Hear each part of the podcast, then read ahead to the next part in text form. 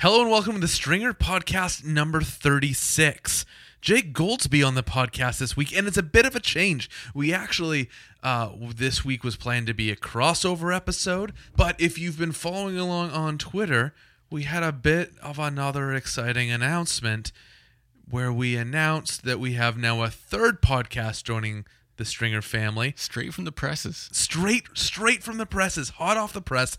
Uh, this was just recorded and it's coming into your ears. Uh, we have the sportsfeld podcast is returning and, and they're launching under the stringer umbrella which is really really exciting. So jake goldsbie who i've known uh, for four or five years uh, came in and we catch up. We talk about the podcast. We talk about it relaunching and we kind of go back through you know the different phases of his career. Uh, it's really interesting. It's one of my favorite conversations yet and i think you're going to love it but sportsfeld you got to get on board. It launches January 29th.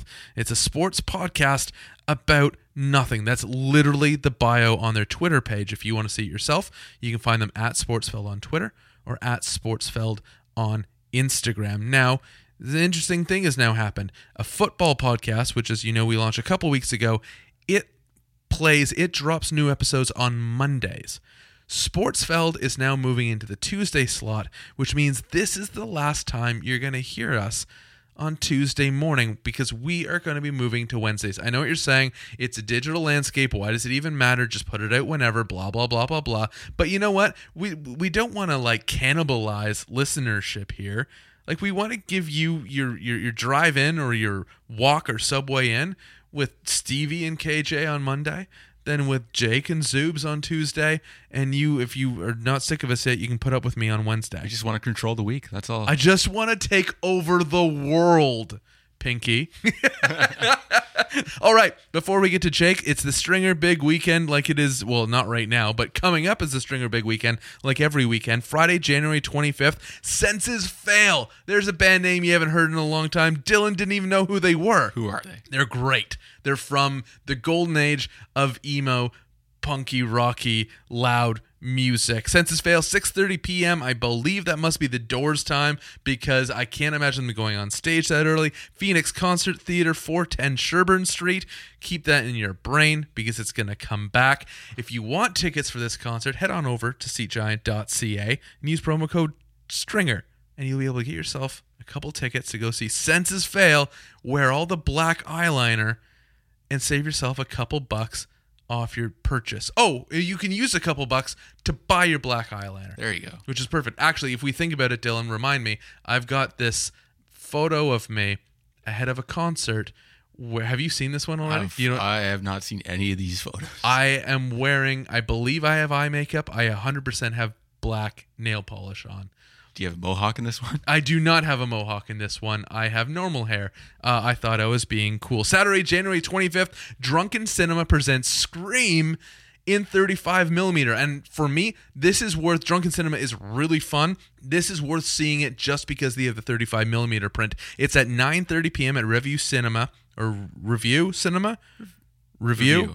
Review Review. review is what I said the first time around. 400 Roncesvalles. Tickets are $15, and you can get yours by going to revuecinema.ca. Drunken Cinema invites you to Woodsboro, aka Revue Cinema. I can't get over that word. To celebrate Wes Craven and Kevin Williamson's slasher film that revived the horror genre in the late 90s. Come experience the thrills and the chills for the first time or for the hundredth time with us at Revue Cinema with a great crowd. There will be popcorn, wine, beer, that's the best part, trailers, obviously, a themed cocktail, and prizes to be given away. I love all those things. Some people put candy in the popcorn. Just throw some beer in the popcorn. That's gross. Don't do what Dylan says. Sunday, January 27th, Smash Wrestling 7, any given Sunday. Sunday, Sunday, 2 p.m. Phoenix Concert Theater. I told you that was going to be coming back. So you go in East End, Phoenix, West End, Revue Cinema, East End, Phoenix. Just like a nice book. It's a oh. great book. We're bookending your weekend with the Phoenix Concert Theater. Again, that's 410 Sherbourne Street. Tickets are $25. That's right, you heard it here first $25. Smash-wrestling.com. Smash Wrestling's first Toronto show of 2019 promises to be a big one. Filmed for the Fight Network, Any Given Sunday 7 features barbed wire hell match. That sounds terrible. Smash Wrestling's championship match and a Smash Wrestling Tag Team Championship match. Phoenix Concert Theater, 2 p.m. Smash. Is Hulk involved? No, I doubt it. I don't ah, know. Hulk smash. Remember, if you don't like our ideas, I completely understand. You don't going to be mean about it, but you can do one of two things. Reach out to us with what you've got coming up, and we'll be happy to promote it at Stringer Podcast on Twitter or events at thestringer.ca, or you can go to seatgiant.ca on your own. You don't need me directing you and figure out what you want to do on your weekend. They have uh, tickets for concerts, sporting events, theater, live shows, comedy, and much, much more. And remember, you can use promo code STRINGER to save yourself a couple dollars off your purchase. I think we did that pretty well, Dill. I think it went well. It moved like really smoothly. And so we're going to go from this smooth talking into the smooth talking of Jake Goldsbie. wow, that was smooth. Oh, you know, I'm just butter. At Jay Goldsbie on Twitter, at Jake Goldsbie on Instagram. Dylan, there's only one thing remaining that separates us from where we are right now to getting the other side of the break where we get Jake Goldsbie. Do you know what that is? Uh, I think I know this one. I'm pretty sure I know this Give one. it to me! Um, uh, Hurry up! Zax? yes!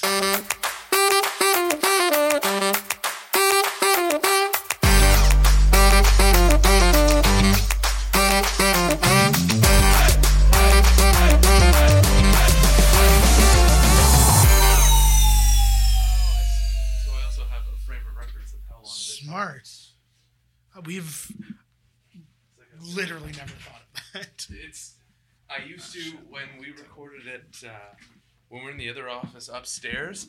I positioned myself so I could see the Rogers box. So again, it's all right. because of time, and half of that's like part of it's because I don't want to waste people's time because I can talk forever. Yes, as But then also another part of it's like realizing I'm at an hour, but the thing I never wanted to get to, like I never moved the conversation fast enough to get where I wanted to go with it, and course. that's very me, like very me. Where I'll screw that up. Jake Goldsbie on the podcast. I just I get talking and I keep talking, and then I always ignore the person across. Or we, it's all. It's we will deal with whatever you want taken out Oh no, I'm fine. after the fact. Thanks for coming by. This was like really last minute. Yeah. I know. I asked you last week, like the end of last week. I was like, "Is there any days uh, you can do?" Because we want to. We're recording this on Monday evening, and it's going out Tuesday morning. Well, as someone who doesn't have anything to do, this, No. works, this works very well. Uh, first of all, Sportsfeld's coming back, Sportsfeld is coming back. We are launching. I guess we launched today. Technically, right? Technically New today. our first like legitimate new episode is coming out Tuesday. I think like next Tuesday, the a week 29th. to 29. 29th, and yeah, it's fun times. I imagine the idea of like getting the band back together, like that idea where you're like, wow, I'm doing a thing I haven't done in a long time, but at the same time, it feels exactly how it did years yeah, ago. like we've been we've like occasionally sort of talked about it here and there, been like, hey, maybe we should do something with this, and then obviously nothing came of it, and then you know with you guys coming, be like, hey, we actually have space to like record a podcast. We have It's a not- room. we have a room and actual microphones. We have and, four uh, microphones. Yeah, we were like, you know what? Yeah, let's let's. There's you know why not give it a shot and see where we kind of end up, and if it you know if it fails, it's it, whatever. It fails.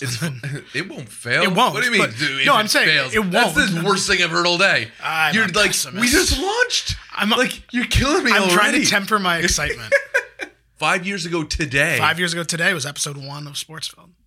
Sportsfeld launched. What was it? I know it's funny is I told you not two minutes ago. I'm like, yeah, we'll talk about Sportsfeld at the end, and I'm like, hey, guess let's what? Woof. I'm gonna lead with Let's it. do it. Where was it birthed? Uh, Like, what? What was the? What were you itching to do? And was it a you thing? Was it a Zoom No, thing? it was, it was like, a Zubes thing. It was Zubes sort of Jake, I need you. Zubes baby, and we were at the score at the time, both of us, and it was kind of, you know, we weren't excelling as creatively perhaps as we Yep, felt we, completely. sh- we could be. Yep. And so Zubes came up with the idea that he wanted to start his own sort of podcast in an attempt, sort of, within the score brand. Yep. And we actually recorded a pilot episode even before this Because the score was doing, Yeah, the score was doing podcasts. at the time. but then at a certain point they got out of them. yeah, and now they're back into them. Now they're back into But them. But yeah, it's this- very This confusing. is at the time when they were still doing podcasts, Yeah. but they were definitely we didn't know at the time, but they were definitely sort of on the way out of doing podcasts, Or maybe we did know at the time. I forget. Yeah.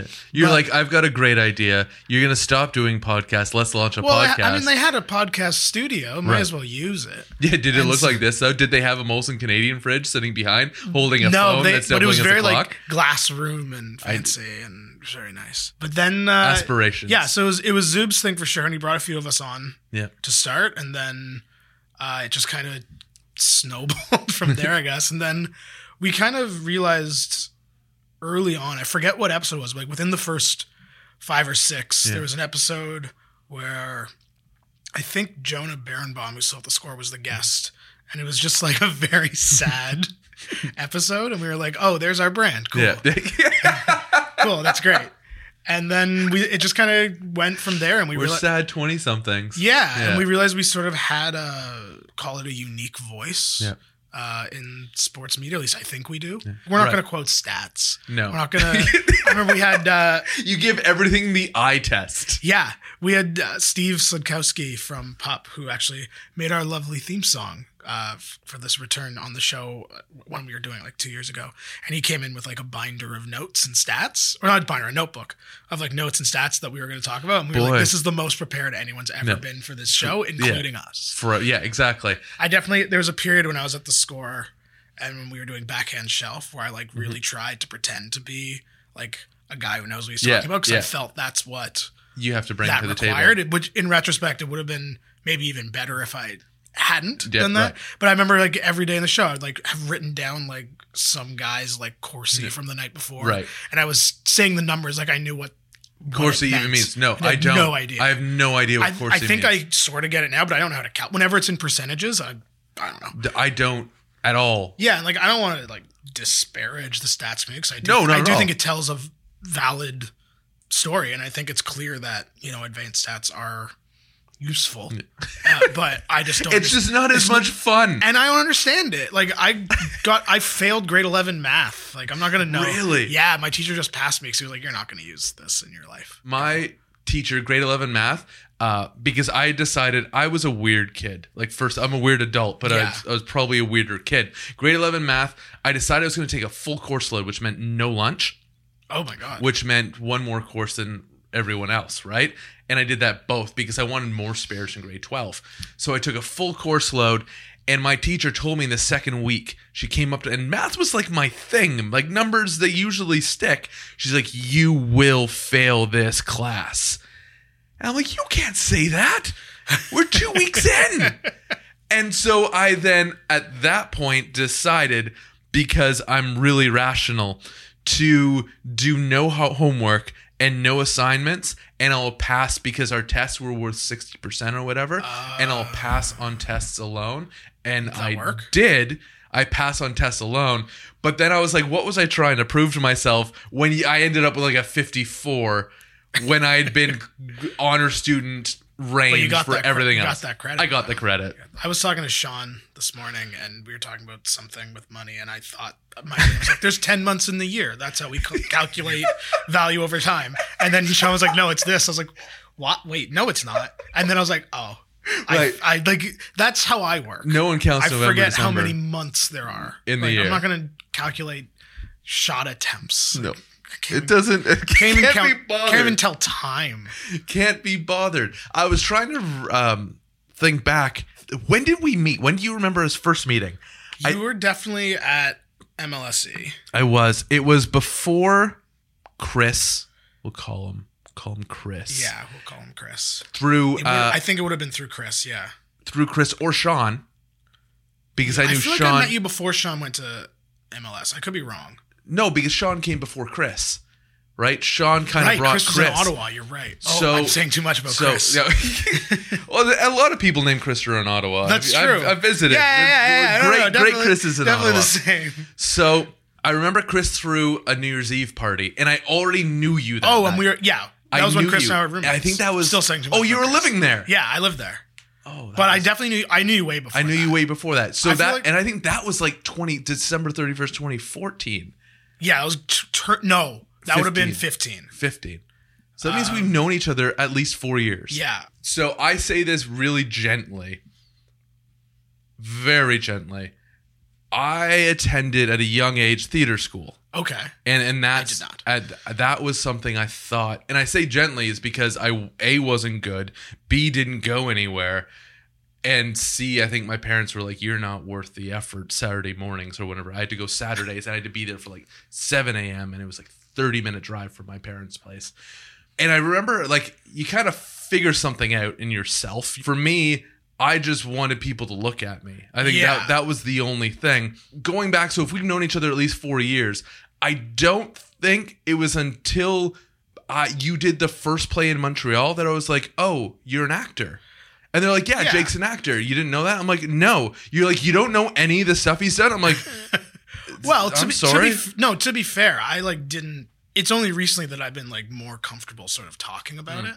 So like when we met, there's no like, a I think I was still at the score, and Well, yeah, so I was, wasn't working as an actor. Yeah. And b I don't introduce myself. Yeah, like, imagine that. Hi, I'm Jake. I'm an actor. I'm an actor. I'm an. you please, may have seen Please me. ask me about. it. yeah. I imagine there is at least one part of this continent in which that is very prevalent. Yeah. Where you go around, you're like, oh, hi, uh, my name is Clarence. I'm an actor. Yeah, there's definitely like there's you can see him on Twitter sometimes. Like my uh, guy, a guy I know will sometimes retweet them because he just, it's funny. Like people just tweet like, "Oh, tough day at the auditions today." it's like, no, you no, it wasn't. it's, it's not. The, the audition yeah, it's the not. one. It's not like for the week. It's not that. there's stressful. a there's a comedian and in his set he he does this bit where acting is this one thing that people can profess to do without ever having it done it before in their life professionally Yeah. like no one can say i'm a banker but really be serving coffee but people can profess to be of this profession they can Yeah. tell people i am an actor and they're like oh yeah what have you been in and you're like well you know i'm working on my which portfolio is which is part of the reason why I find that like certain actors who like find acting like it's really it's really important. It's like, no, it's not. Come on, guys. how did you get in Everybody when, chill out. how old were you when you first got into I was it five. Yeah, I don't really know the whole story. It was, as far as I know, I talked a lot Mm-hmm. as a child, which I know is shocking. uh, and people told my parents that it just might be something I'd Yeah. enjoy.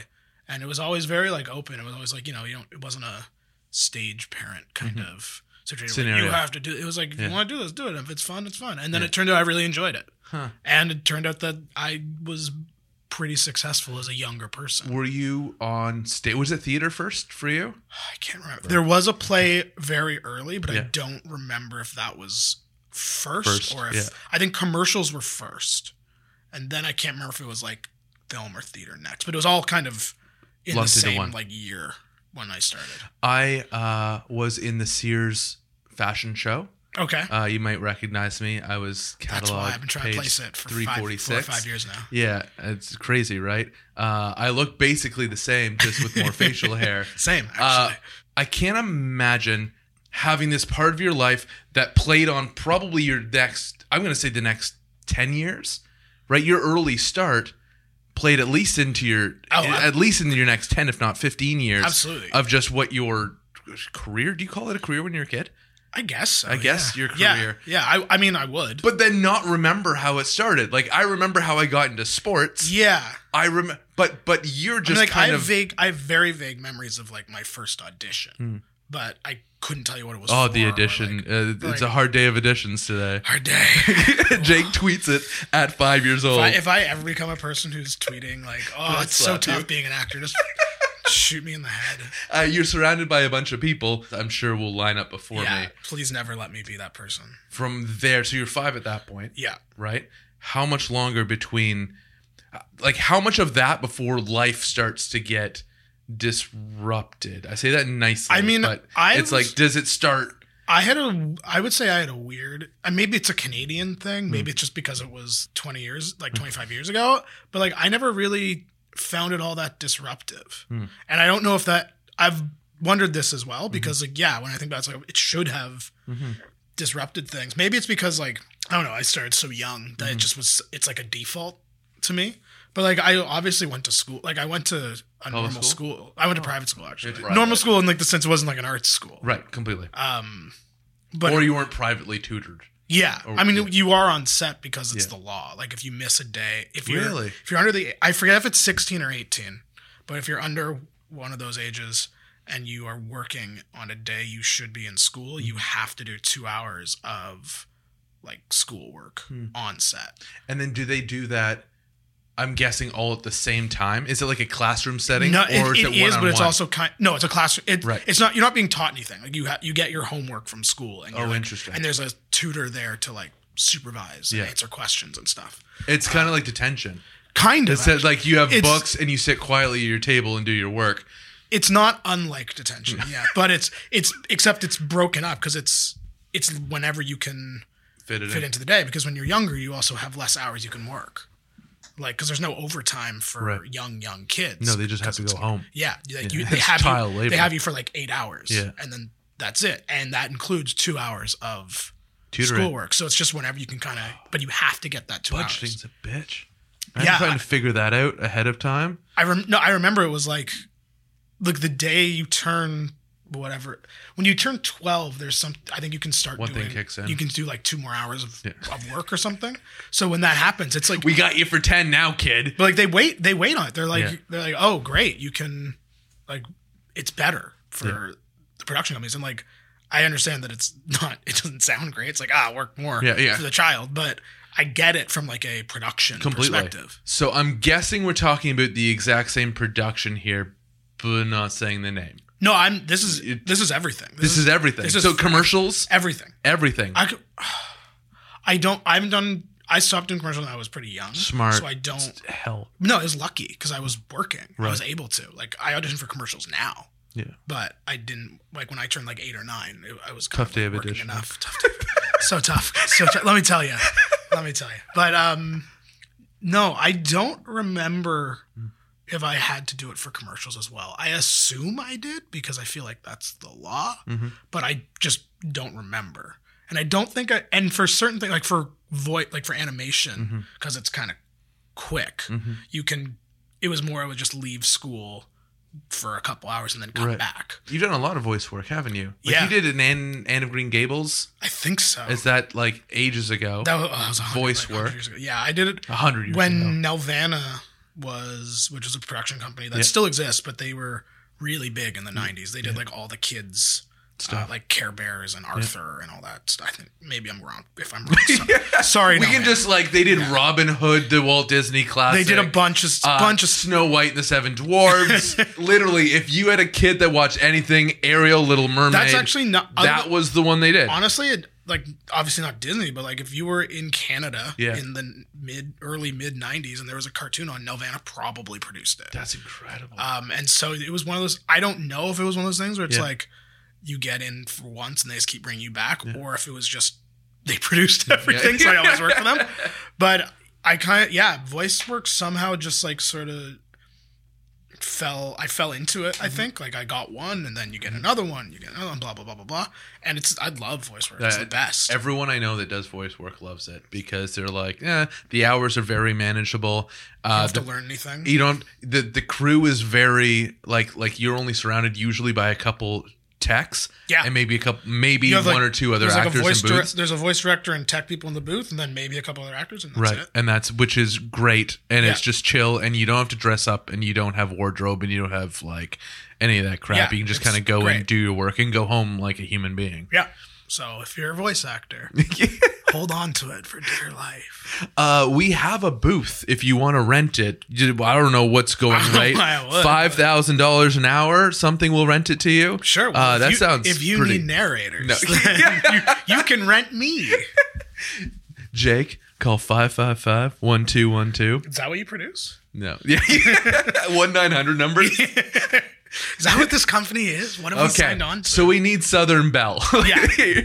hi I'll see what I can do. I'll give you the vapors. I wonder if you want. I guess it depends on the character whether you like hop a kid up on sugar because usually when I've gone to recording sessions, there's like you have No, a you don't- sweets tray and you have like a semi-sustained tray. So you don't want the kid hopped up. You know?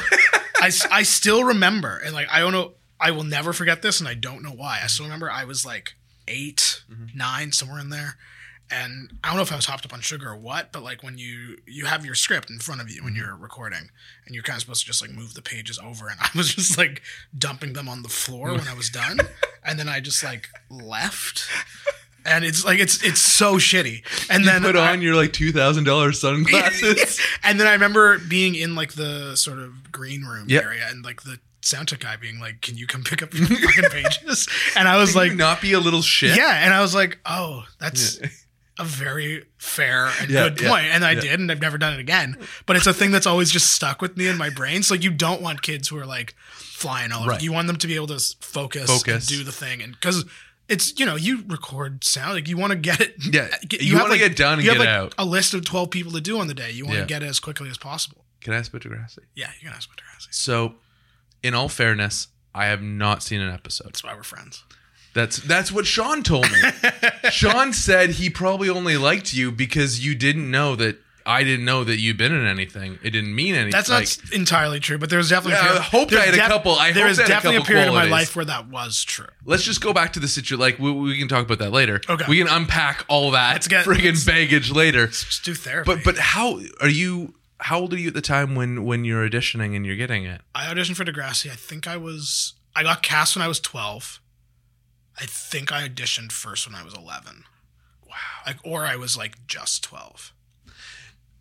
Because we shot we shot the pilot in, I want to say like April of two thousand and one. So, you know, I don't I can't remember how long the audition, pro- but I was eleven or twelve. so- And where did it where did it shoot out of? there's a studio that still exists um, down on I don't remember the name of the street, but it's like east, east, east, like way. So further east than here. oh yeah, way Really? east, like somewhere like Scarborough-ish, I think. Huh, wild. Uh, and yeah, it's still your there. parents are picking you up and bringing you there, and Yep. or I guess not picking you up. You're Well, at from first, at first, yeah, parents uh, brought me at first because you know I was twelve, so you have there again in these labor laws. Yeah. there is an age where, and I forget the, I forget what age it is, Yeah. but there is an age where like a parent has to be present Right. because you're a child, a minor. Yeah, yeah, and then eventually you can kind of eventually it got to the point where like we had they had like a, a cab chit system yeah. until like when I was old older it was just kind of like take a cab to yeah it's it's one of those things like I'm saying it like it's a normal thing and it's It so it is weird completely no, no hundred it's percent. so weird I only saw that kind of treatment once a year at the company Christmas party when they don't want us to drive. And then are you? I guess you're on. You're always on a condensed shooting schedule. So you shoot over four months. At f- the at first it was like April to October ish I want to say Oh, six months. yeah wow. I think it was six months but like with a with quite a few breaks Right. because again because you're not going to do like five, six days a week with a bunch of young well yeah we, we didn't shoot weekends and Amazing. uh, we usually shot through the summer, Mm-hmm. but they do have like breaks because it is you know through the summer. I don't know what their shooting schedules became, Mm-hmm. but when I was there, that was kind of the And then like obviously when there was more episodes in a season, it was, Mm-hmm. shooting schedule was a little longer. When it was less, it was a little less. So when I was 11, and it's funny that I remember this so distinctly, but my dad grew up in Montreal. And so uh, he had moved when he was like 17 to right around the Newmarket area, which is where I grew up, a little north of that actually. But essentially, this comes down to sports and how he was a Habs fan. And before I'm 11, so up until 10, like you just do whatever your parents do. You Right. don't know any different. But you have that. I'm at that point in my life that I distinctly remember all my friends at school were Leafs fans, and I'm a Habs fan. And so I'm like, okay, dad, cool, peace. Uh, I think I want to start fitting in, right? Like, like, and that's just normal human behavior as we all grow up. It didn't work, I don't think. It's not like I left elementary school with oodles and oodles of friends. so my whole like ploy to get, you know, understand sports in the Toronto marketplace didn't work. But when I think of it, and you just think of like groups and you think of, you know, Yeah. people pairing off and then I would imagine it exists in a work environment too. yes, there's definitely some weird, really fucked up dichotomies there I- I that would like imagine. I'm that I've only started to unpack through like Mm-hmm. literal therapy. Um, like it's stuff you don't notice because you're No. just in it and Yep. whatever. And, then you're just dealing with it because that's what kids do best. Exactly. yeah. They just deal with whatever's Exactly. in front of them. and it was fun too. Yeah. like it was like going to TV camp because it was in the Right. summer. It, like we were and like we got lucky as a cast. Like we all got along. Yeah. and it was fun. Yeah. So it wasn't all of these like very legitimate sort of Friendships ethical and questions about Oh, like right. how kids sort of process this Yep. just weren't in the frame of reference. Right. It's not till later when you're like, oh, Yeah, that's, that's not great. that's why I started doing that at that age. Yeah, no, but completely. kinda, yeah. But also, it's like you know, it's Canada, so it's a little less intense Completely. than it is in the states. Yep. Um, but yeah, in terms of like friendships, we like there were obviously people who were like some people are better friends with other people, Yep. and blah blah blah. But it was all pretty like it was Chill. all pretty friendly, which was great, and like. We were really good friends with the crew as well. Like Yeah. they, we all became close, which is also weird because we were 12 and hanging out with like 30, 30 year olds all I've, the time. I've heard like- that on more than one occasion. Just well, first of all, a crew, especially when it's a long running television show, they become a family in and Totally. of themselves because they're all usually from the same company or brought through the And they the same production. back and it's the and they same- get brought yeah. back because people just want to be around the same people, especially when you're dealing with a young cast. Yeah, absolutely. Because you want to create a like as stable of an environment for them. As possible, as we talked about earlier, you don't want to get them hopped up on sugar Yeah. and be like, okay, now act. and from like a crew perspective as like a 30 year old person now also like I'm from there like it's steady work Yeah. you get a show every year it's Yes. great so So- the so it's there's also that kind of like i became very good friends with the crew Yeah. and still am I was But gonna say, do you uh, have you kept in touch with some of the crew? yeah like here and there Yeah. we're not as close as we once were obviously but there's definitely people i still know and still am in contact with especially with like the advent of social media and Yeah. stuff but it's it allows us all to be friends. All it does Yeah. but it's like there is something kind of weird about being like even when especially when we got a little older and Yeah. like it was like being like 16 and hanging out with thirty-five adults year olds. Yeah, and, uh, and that being like and like that was even the case even with me before Degrassi like there when I was uh 7 Mm-hmm. I was in Beauty and the Beast the stage musical uh, Mirvish. yeah at Princess of Wales So that would have been ninety-five, something like yeah that. Ninety-six. 95 96 yeah That's so Mirvish is in its heyday. Yeah. at, at the time. this is like when Phantom's still blowing up Right. It would, yeah, Phantom would have been too. So again, I'm a little bit of a theater nerd, and I love Sorry, all this speaking, stuff. we're speaking the same language And Toronto, for those who don't know, actually, there's there's a really interesting there's a documentary on what was going on in Toronto in the '90s. Oh, really? Oh yeah. Oh, we'll talk about it afterwards. They're not paying me to promote it. No, I'm joking.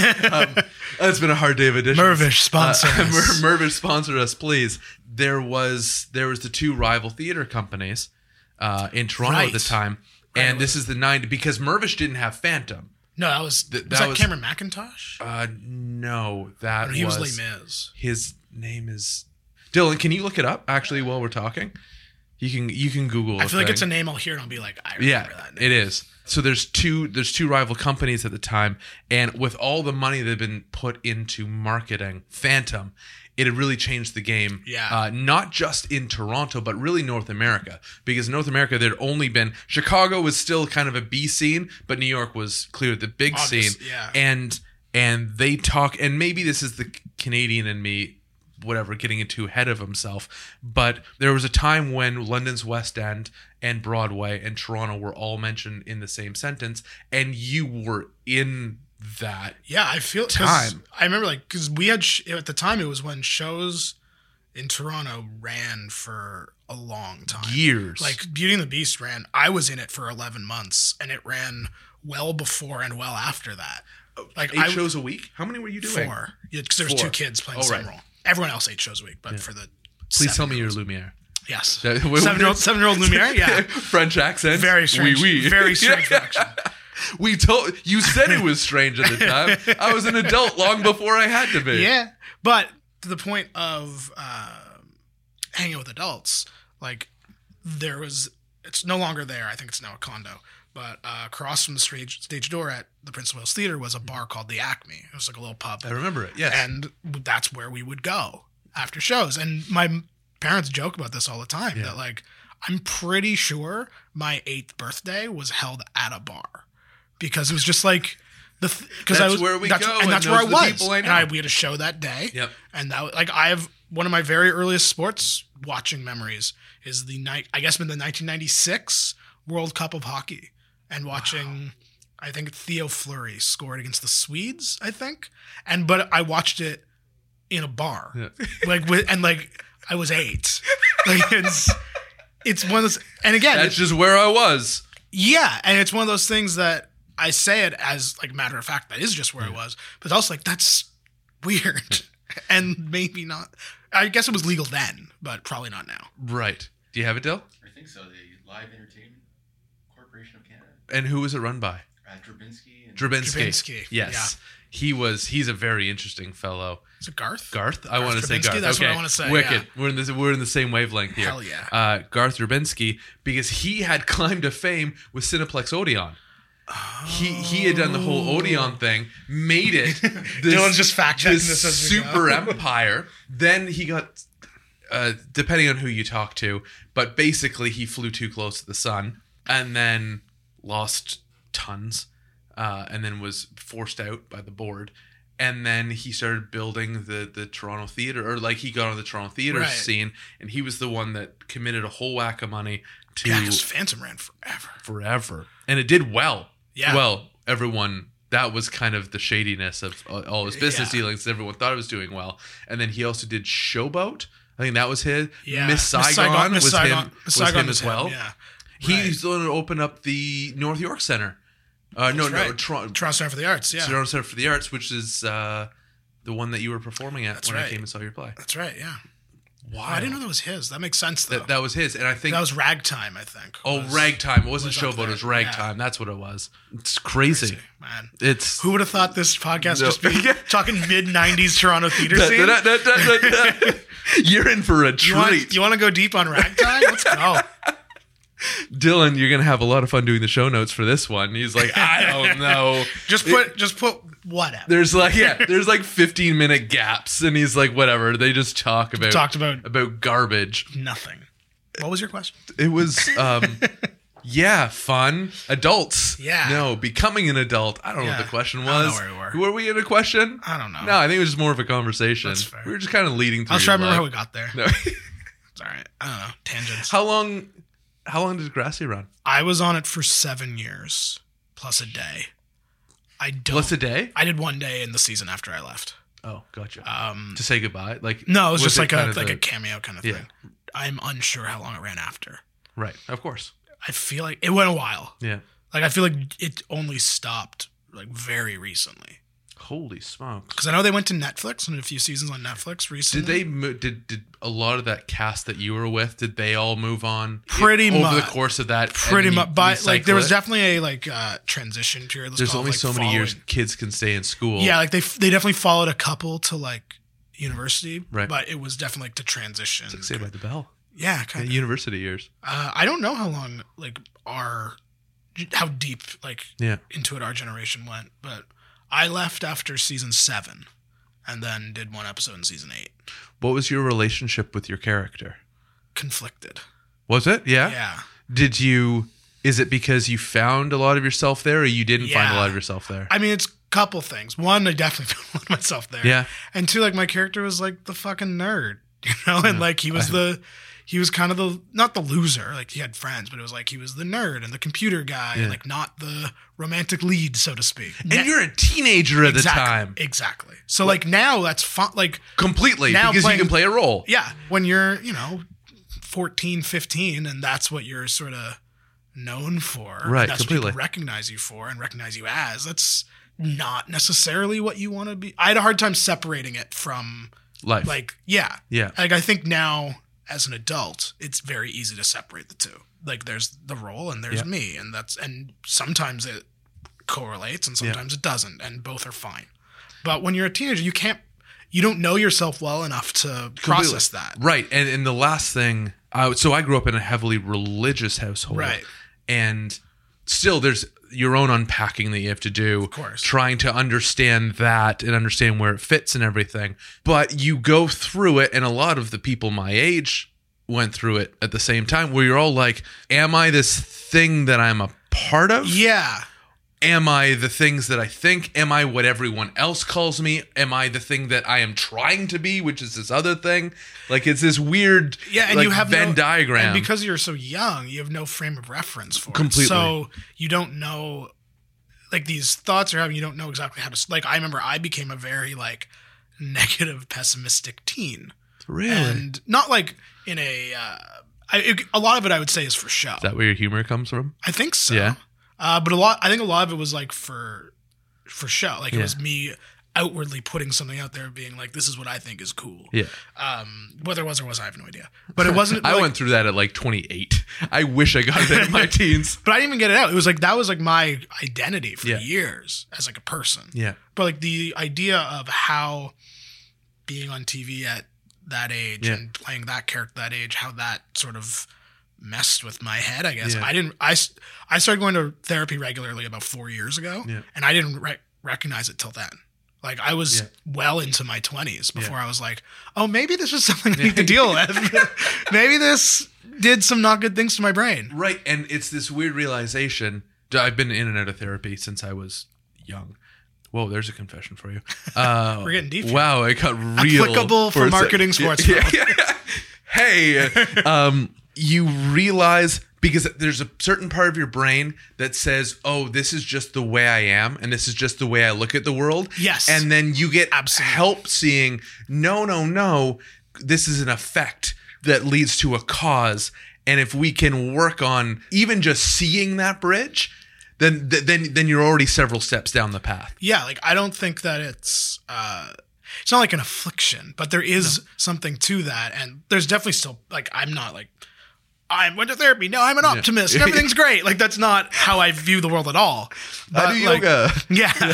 But like it's i'm able to separate one from the other. And like being an older person who Right, completely. has gone to therapy and like likes themselves Yes. now. Like it, from i'm different. Like this is like not even when i was 14 like this Right. is stuff that followed me till i was like 26 27 and like i am still not super comfortable when people recognize me but that has less to do with it used to be because i didn't want to be like it Right. put me so on edge and i would like run away from it and like deny it sometimes like now i'm comfortable with it but i'm Yeah. still not comfortable with it but i think that's the act of being recognized and not the larger connotations about me that it used to I be. found what I thought was the funniest thing, and you can punch me if you don't agree.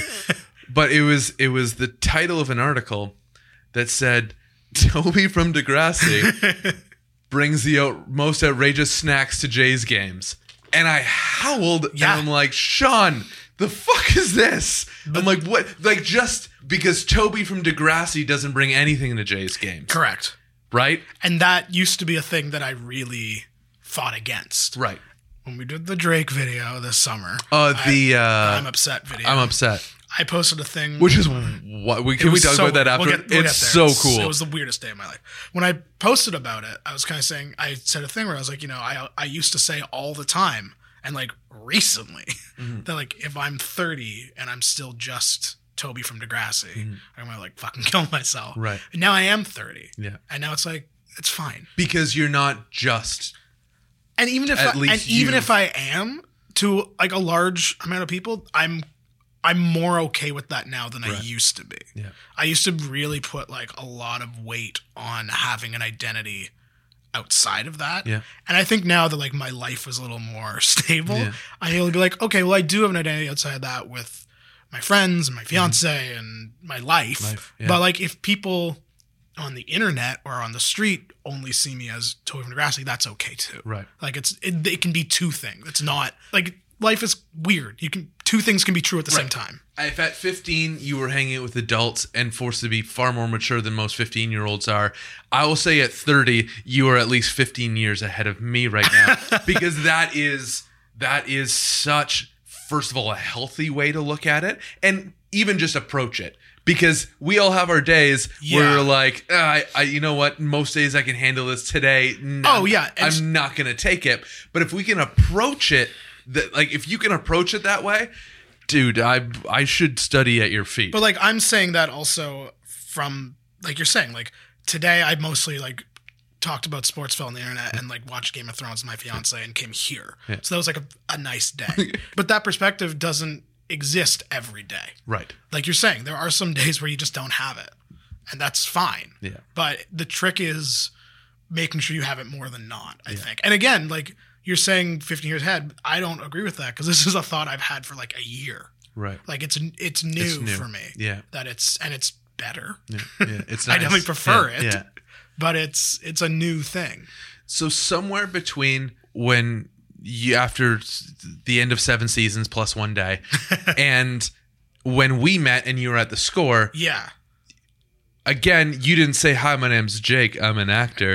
Uh, I'm known for Had such a more than just being. Toby. I had such a tough day at the auditions. Can someone please feed me my cookie?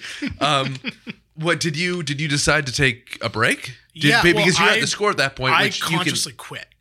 really Yeah. I went to I went to university and I went to Concordia in Montreal. makes one of us. and I mean I have an English degree. No, It's not fucking- Congratulations. yeah, great. Really fucking useful. Um I, I can say fucking one language. like I so I went to school and I was still sort of acting. Like obviously I was in Montreal, so I wasn't acting through the school year. Yeah. I came back the next summer, so this would have been 2008, Mm-hmm. and worked a little bit that summer. Yeah. And then after that, I just kind of, I was just kind of done Mm-hmm. with it, to be honest. Like I'd been doing it at that point for 13, 14 years, and I wanted to try being a just a dumb university kid Right. for a while who was still, you know, struggling with all the stuff we just talked about because I don't know if you know this, but university students get like to get really drunk, and drunk mm-hmm. people are fucking dumb. Yeah. So if you want like bad experiences being recognized, just go to like a campus pub when you're Uh, 19. Right. Because everyone's being asshats. Yes. Because they're all like drunk for the third time in their life. Exactly. And realizing they are not the coolest person in the world, so they want to make someone else feel like Not everyone is a mental disaster No. and, started, and started drinking at 14 so they could handle it. But I wanted to kind of leave it behind because I was it all of these things that we just talked about were this was like the height of its like volatility. Yeah. I think in my brain. So I just kind of wanted to get away from it. Right. And I don't think I, I never like actually like told my agent at the time that I was quitting. I think I just gave Didn't go to I things. And I was living in Montreal for the most part, and I don't speak French, so I couldn't work in Quebec cinema. Yeah. And then so I kind of just left the industry for like seven years. So I went to I went to school and then moved back to Toronto, and then I think I when I first came back I auditioned like half heartedly. Yeah. But like I, w- I wasn't in it. No. Like yeah. I remember there was like auditions I went to where I didn't even know my lines. So I was just like I just and like I didn't know why. I thought it was just like a laziness thing, but I Yeah. think I just didn't want to be doing it. Right. you were the um, kid throwing his papers on the ground. Kinda, yeah. You were, you were like, Meh. Yeah, kind of. Yeah. And then I just was sort of looking for. I didn't know what else. To, I don't know how to do anything else. I started doing this when I was five, and I have an English degree. Like it's not like I went to school for Time. something. Yeah, you weren't a plumber. No, yeah, exactly. And so, You're a fucking in retrospect, I funny fucking should have been a plumber. No, you've been because, a funny plumber though. But at least I, That'd be man, great. Regular work as a plumber, hilarious. Fucking be awesome. But We'd uh, have houses. yeah, We'd be neighbors. we could. That'd be fun. yeah. Uh, And so you ended up at the score. And so I ended up the score. I, I had an English degree, so I was Yeah. like, I should probably do some like something involving writing because Yeah. that's what my degree is in. Completely. And then I was just like looking for work, and there was a. I'd always been into sports, and there was an internship application at the score, and I was like, Mm-hmm. yeah, I'll take a shot. And I, I will say, I'm convinced that Degrassi got me that job, or at least got me in the door. I don't think it got me the job, but I think it got me Because- because the guy who was interviewing knew who I was Oh and brought me in for an interview. Thank God I didn't interview you then, because that would have been terrible for you. I've been like, oh, is he English degree? Exactly. Add another to the pile. and it wasn't like it wasn't part of the job, but I do No. think it.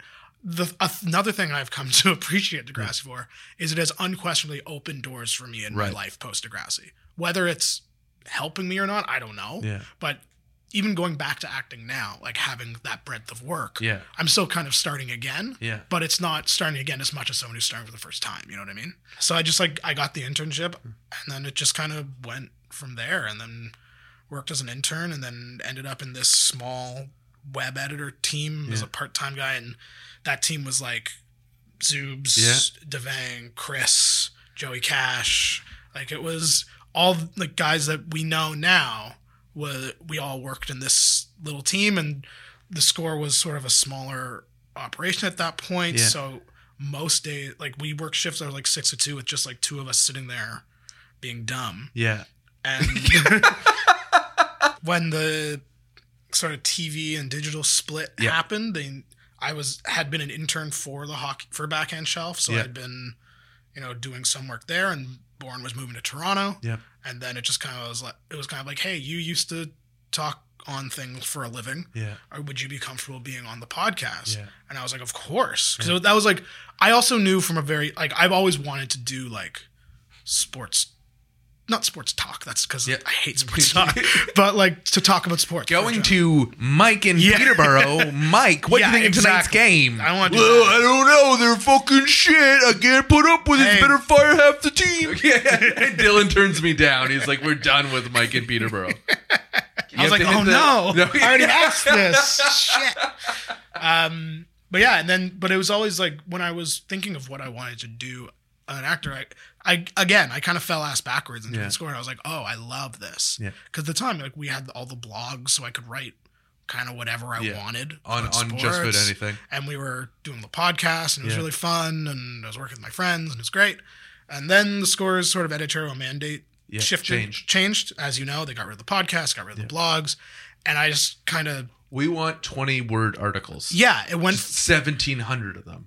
it went from being a job where on Sundays I would go in and run the Twitter during NFL Sundays and just like make jokes Right. on the on the scores Twitter account to like being like just tweet out that Sidney Crosby got hurt. And, Right. and it was like which is fine. Like Yeah. if that's what they want, that's fine. But it wasn't You. my thing. Yeah. Yeah, completely. And I decided to quit. Probably should have waited till they fired me. In retrospect, um, and then when I was, Story of my life. right Yeah. Too. and then when I was quitting, I was kind of like, I don't know how to do anything. What do I do? the same question again. yeah, like s- six years later, and then so I was 25, Yeah. 24 at this time, I think, 24, and I decided to be like, ah, let's let's go give acting a shot as an adult, Yeah. and then here we are. We're uh, doing a podcast. Yeah, No. yeah, exactly. Back talking about sports for a living because it's hard. so first of all, some people might not recognize the names, like what you brought up, Devang, uh, yourself, Zubes, Sean, Chris. Yes, Sean, All, all, all these people that were at the score. But me having been where I like, especially on the digital side of sports in the city for like since 09, these for me are some of the biggest and most talented names Oh, that I've watched. A hundred percent. And I couldn't believe that you all came from the same place. Yeah, the hiring Jamie Yuyama was our hired all of us, and his hiring instincts were spot on. Spot on. You can see it just in the friendships that developed afterwards. Yeah. That clearly it was the right group of people to execute what the mandate, as you said, was at the time. So when you see these names, or when you say these names to me, and, and I knew some ahead of time, others I met through the hirings at Maple Leaf Sports Entertainment, which saw a, a small influx of score people move there. sure did. And then I realized the talent level that we were getting and how they elevated our game where I was at MLSE. I'm just like, whoa, y'all are at the score? I think it's be- once? I mean, I think it's because they just kind of let us do what we wanted. Right. To be honest, like we we grew our voices, so to speak, so organically Yeah. that it, I think I think that's what it was. Like even I look at what Sportsfeld is now, uh, compared to what it was five years ago, Yeah. and it's better now because we've been like our voices have grown. It's not, and it's not what it was, but the score allowed us to. It's you know it's like anything you practice enough and things get better. Mhm. But the score allowed us to sort of like when the 2012 Olympic Summer Olympics happened, they put me, Chris and Devang, in charge of the blog for that, which is an insane thing to do. Tell me about r- whatever, javelin. I wrote like 800 words on speed walking because I was just like, because we were up, because we were awake at like eight in the morning in the office Yeah. watching it. And I was like, well, it's what's on. Yeah. And 2012, that was London? Yeah. Yeah. When you are a sports writer, who does, a sports writer who doesn't know anything about sports except what you, except like Toronto teams, Right. which is what I was, Yeah. 100%. You're watching speed walking. It's like, all right, I'll write a funny, stupid thing about speed Right. walking. And then Which is like- really your perception of it. Yeah. And that's what it, it becomes. This is what this is to me through my eyes, which really is at is at the heart of Sportsfeld. and I, yeah, and I think that's what the score did so well back then. Yeah. Was it was very much from our like your The genuine eyes. perspective, Completely. and that is very much what I love about Sportsfeld, which is kind of continuing that. Obviously, not writing it down, but it's like continuing that idea, and that's like we were saying. We're not giving you analysis. We're Yeah. gonna be like, this is fucking stupid. Like, Right. let's talk about mustard. I love mustard, by the way. Oh man, then you're gonna love this show. I found I found in my fridge, and it was still good, like a nice hearty grain mustard I that I thought I was mustard. out of, and I found it just last night when I was putting Is groceries away. Uh, I don't know. I'll tweet you a picture Yeah, later and let you know what it is. But I was so happy. I was like, "There's still half a jar left." I mean, I bring up the mustard episode of Sportsfeld a lot because I think it's really because it was two hours of us talking about mustard, but it, it made me this morning when I was going through the old through iTunes, like I didn't know that Zubes had literally called that the mustard episode, and it's two hours long. it's It's just unbelievable. it. I bring it up a lot as because I think it's the perfect distillation of what Sportsfeld is. It's talking about sports for like twenty minutes, and then being like, let's talk about mustard. yeah, like, let's it's just, okay. We got it. We we said the things, but Yeah. what about this thing over here? Yeah, and how it applies because again the weird thing is if you're not forced and, and we brought up analysis but i think the other side of that is being really hot takey if that's a way Yeah. like where you're like i gotta be you know i know this about the thing and i know that and they gotta fire the head Yeah, that's and not i, I can't thing. do that either because I don't feel qualified to be like they have to run the Absolutely nickel not. defense. I don't know anything about Zubes that. and I had like a 20 minute conversation on Sportsfeld because we don't know how line changes in hockey work. We're just like, how do they know? It- it's a full part of an actual episode. Line changes are the thing we don't get because, like, they how do they know? yeah, how do they know? We don't play hockey. Is, is there is there like a light that goes yeah, off? And it's like exactly. you see the and it's light. perfect every No, time. it's and it's like it's crazy. Yeah, until the times not, you get too many men in the Yes, ice. exactly. Yeah. But then, like, what, what went wrong? Yeah, what went wrong? and then when is it too many men and when isn't it too many Yeah. men? Because sometimes you touch the puck I can count six guys. Yeah. and I'm like, Ugh. But like, exa- come on. But that, but that's what I mean. Like we're not we're not qualified to give takes No. about who should should and shouldn't do what. But I think that's kind of you're saying like we're not hot takey. Yeah, I would say we're reactionary, but in a different way. A reactionary that's not like it's like reactionary in a way of like our genuine emotions going through like. Hopefully, this podcast is still going in April and May, and when the Leafs and Raptors are in the hope playoffs, that's only a couple months. there's going to be I yeah, so. I hope so. There's going to be some emotional takes, right, on the completely. It's funny. I should probably. I'm glad that I'm describing to you what it is, and then you're refining what I'm saying because I was the one that had to refine the press release that went out today. That's right. I was like, here, did Which I sit also down? the fact that Sportsfeld has a press release is fucking ridiculous. it's amazing. like that, and that was also part of us being like, yeah, let's bring it back. We can exist in a world where Sportsfeld gets press releases. Completely. It's amazing. Yeah, uh, the fact that we live in a world that we has barely press had releases. a microphone no, last time. we recorded on one, sitting around one microphone. the for all of audio was a little rough, pretty bad, but pretty you bad. had this great following of Toronto sports fans and, and some more outside of that. That was was- is really endearing. Yeah. It is because because the relationship between yourself and Zubes, I think throughout the episodes becomes really evident, just in the way you're able to feed off each other and banter back and forth. And I think it's what you're talking about as well. Like with if your thing is relatively genuine, Hmm. I think people will listen to it. Doesn't really matter what it is. No, it's but true. like if it's like People are interested in things people are interested in, if that yeah, makes sense. Yeah, exactly. And if you're like talking about it from a perspective that people are like, oh yeah, I also share that perspective, then it's like, yeah, okay, I'll listen to your show. So I don't know. benchmark or, or like low bar. If it's around in March, Yeah, but you're like, like a month if it's around in March, we can make six episodes. Yeah. we're doing all right. Uh, I want you to do one more thing, if you don't mind. If we look at the top five, it's the top five sports in North America. So you have MLB, NHL, NBA, NFL, and MLS. yeah. It's number five. How are you ranking your sports? Which I think might be. Like just your personal my personal preference. enjoyment? It might weigh into yeah, you know the flavor of the def- podcast. It's definitely changed a lot over the last few years, to be honest. Mm-hmm. I mean, baseball's always number one for me. Always number one. Always will be. What's one of your quickly favorite baseball memories? I mean, obviously the bat flip was the best. unbelievable. I was at actually no, my favorite. I was actually at the 2016 wild card game where Edwin walked off the Orioles. You guys were there. Yeah, we were there too. That was that was probably the most fun slash least fun Yeah. I've ever had at a live event.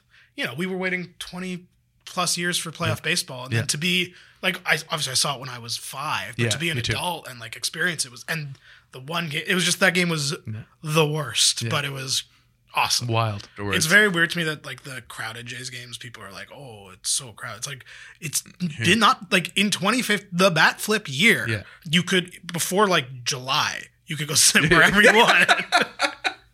Like it's no one paid any attention. No, and they're not going to again, and that's fine. No. and then they'll get good again eventually, hopefully, maybe. And then Eh, we'll see. pay attention again. Hopefully, Um, be good yeah. for Sportsfeld. Yeah, it would. It would be very good for Schwartzfeld. So first is MLB. First MLB, I think NBA is number two. yeah, big Raptors fan. Yeah, huge Raptors fan. That's definitely changed my life. Hockey used to be number two. Yeah, Hockey kind of, I think working in hockey media really sort of soured me on a little bit. feel ya. Um, and also the Raptors are just more interesting to me. Awesome. And the sport is so more, dynamic. the sport is more interesting to Yeah. me. Like I can, I've become a person who can watch any two basketball teams, but I, and enjoy. but yeah. I don't think I could watch like San Jose and Nashville in hockey, and they're good teams. But I don't, I don't give a shit. Nice thing about basketball is I feel like I only need to know two players from each team. Also Hockey, I need to know more. Also like true. at least a forward, a defenseman, and a goalie. That's three. That's Yeah. That's fifty percent more than two. And and so I feel There's smarter. See, I got the numbers. I feel smarter watching basketball. So is then hockey three? I think so. May have I- slid to four. So I spent the first 25 years of my life Yeah. hating soccer, decried it as boring and shitty. I never watched soccer. Yeah. It was just the thing to do. Yeah. Now I fucking love soccer. Me too. It's all Sean's fault. I'd love it. but It makes two of us. I'm gonna say it was summer 2015 uh, when I when I was living with Chris. Yeah. Um, and we were hanging out with the man who shall not be Not, named. should not be named, but he's knows everything about soccer. Yeah. So Sean, and it was just kind of like a crash course of a summer of like going to games, watching games. So this is what I'll say for your ranking question. I was thinking about it as we were talking. Okay. I definitely care more about the Leafs than I do about any soccer team. Okay. But I think I enjoy the sport of soccer Yes. more than the sport of hockey. I would hundred percent concur with that. Yeah, and I think I would rather watch good soccer over a random not the league uh, Leaf team Yep. Leafs out. Yep. But like I would rather watch, you know, Man City and Liverpool than the Predators and the Kings. You know what I mean? no one wants to watch the Kings this year. No, They're but- absolute garbage. but like I think I think that's my answer. and Spurs, your team. I'm Spurs, yeah, Spurs Right. and TFC, of course. That Spurs makes sense. Yeah. If you reference Sean and Chris. yep. it- and I love Holy Trinity I love right teams that never win anything. No. I'm a Toronto sports fan and then Perennially fourth or fifth. Yeah. That's what the Spurs are I great support for. the Leafs, the Raptors, the Jays, Spurs. I cheer for England And no international trophies. soccer. Just no. The keep on- them away. The only trophy was TFC, and then they were dog shit the next year. So it was like this. This makes sense. This this checks out for me. Uh, and NFL didn't even. We're not even going to mention NFL. That's how far to down. I used to that's how love far down it is. I used to love football. Like in university, high school, I was all every Sunday, like all about football. And now I just don't give a shit. Yeah, like it's hard. Like the NFL is so awful as like an organization. It's really you can't hard. cheer for them. You're like Roger Goodell. It's really- You're making it like, really hard for me was, to like I was you. actually with this yesterday. I was watching the um, Patriots Chiefs game. Yeah. Like obviously, I hate the Patriots as any normal human being should. Oh, well, and then but then they showed the like. But then they showed the owner's box of the Chiefs, and it's like Stan Kroenke Right. and all these other like shitty billionaires. And I was like, "Well, this isn't better." Oh, that's the Ram, that's the Rams guy. But like, whatever. Like, Yes. the- every time they show The the, owner's owner's, box. box. of an NFL team, it's like I can't cheer Which for you either. is weird. It's the only sport in which broadcast will go to the owner's box like weird. three, four, five times a game because we care what they think. Yeah, well, But we don't. it's like, oh, you're a terrible person too. Yeah. it's like, like it's easy for me to be like, oh, fuck Robert Kraft Yeah. and Tom Brady, like fine. Yeah. Then it's like, oh, Stan Kroenke, oh, you, you suck. You too. suck as well. It's You- so it's like, and it's just such an awful. It's equal opportunity of badness. Everything about the NFL the last few years has just been like, like players' health, politics. Like it's just so fucking terrible that I was kind of like, I can't do this anymore. And also, the sport lost its interest. Like I still watch Right. the Super Bowl. I'm not like boycotting league, although I probably hmm. should. But like, I'll still watch Super Bowl. I still watched the games yesterday. Yeah. Like when I still play fantasy football. That's what I care about. I care about my fantasy team. I'm that asshole. you care about your fantasy team or you care about beating your friends? Yeah. Thank you. Yeah. That's what fantasy always boils down I care about winning the money in our pool. I That's honestly care don't care about players on 29 different MLB No. teams. I just care about beating my friends and lording it over them. Absolutely. Completely. Yeah, and so I follow the NFL as far as I follow my. But like, I didn't even know the Cowboys were good until I saw they were in the playoffs this year. I was didn't like- even know I was they like, were good. huh, Yeah. okay. Football, NFL was like the one sport where my allegiances could shift. Completely. Like I was a Raiders fan first, then I became a Titans fan. Both great franchises, but like Bunch of win- winners there. Never gonna pick a fucking winner. Don't need trophies. when I realized as I got a little older, I was like, oh, I could just go from one team to the other and not care, and then Right. also I'm not even watching the team I cheer for. It's like I don't. I'd rather spend my Sunday doing something. You know what I mean? Like I get it. I like the idea of all games on one day and Yeah. just have a day. I get that. That's awesome. I love. I wish more sports did that. because you can load up all the things in a one day that you don't want to do, and it's Yeah. great that way too. And I, I wish MLS would put all of their games on like a Saturday. Me and too. It would just be like, if They'll they did it out. that, I would love that. I get the idea of sitting down for a day and you watch like 12 different games Yeah. and you gamble and you eat shitty food and Yeah, you, it's I great. love that. I get it. But it's just, yeah, the sport, the NFL lost its, forget the NFL, the sport I Yeah. find just doesn't excite me anymore. And and I used to love it. And, now, and I don't know what it is, but I just don't, it doesn't work for me anymore. Sportsfeld. I realized I could be doing something else that day. That's actually, There's the tagline. that's not bad. the show relaunches January 29th. January 29th. Uh, featuring Jake and Zubes and uh, probably There will be a guest. We're still, a special guest. you know, We're figuring we're it a out. week out. We're still figuring it out. Also, there's going to be. You don't know this yet, I Oh, think. no. Oh, Uh, getting new news? we have yeah new news. awesome. Raptors Clippers tickets Hey. up for grabs to one lucky listener. So cool. if you're into the Raptors, if you want to get your hands on If some tickets, really into whoever's on the Clippers now. uh, Shai Gilgeous-Alexander. That's right, Shai Hamilton, great, yeah. Hamilton native. So there you go. So you can catch the Raptors, the Clippers. All you have to do is follow at Sportsfeld on Twitter, at Sportsfeld on Instagram. And I never do this kind of promo stuff like in the podcast. I always do it before. So we'll leave you with this. I like to po- end the podcast the same way every single time. And it's because I believe making big changes starts with making little changes. And the smallest, silliest thing you can do is remember to eat your vegetables. So from myself, Jake, Dylan, Luca, who's no doubt going to cut this, please, please, please be good to yourself. And eat your vegetables. Is that what we're doing? What are we doing? That's exactly what we're doing. Was that the end of that? and eat your vegetables.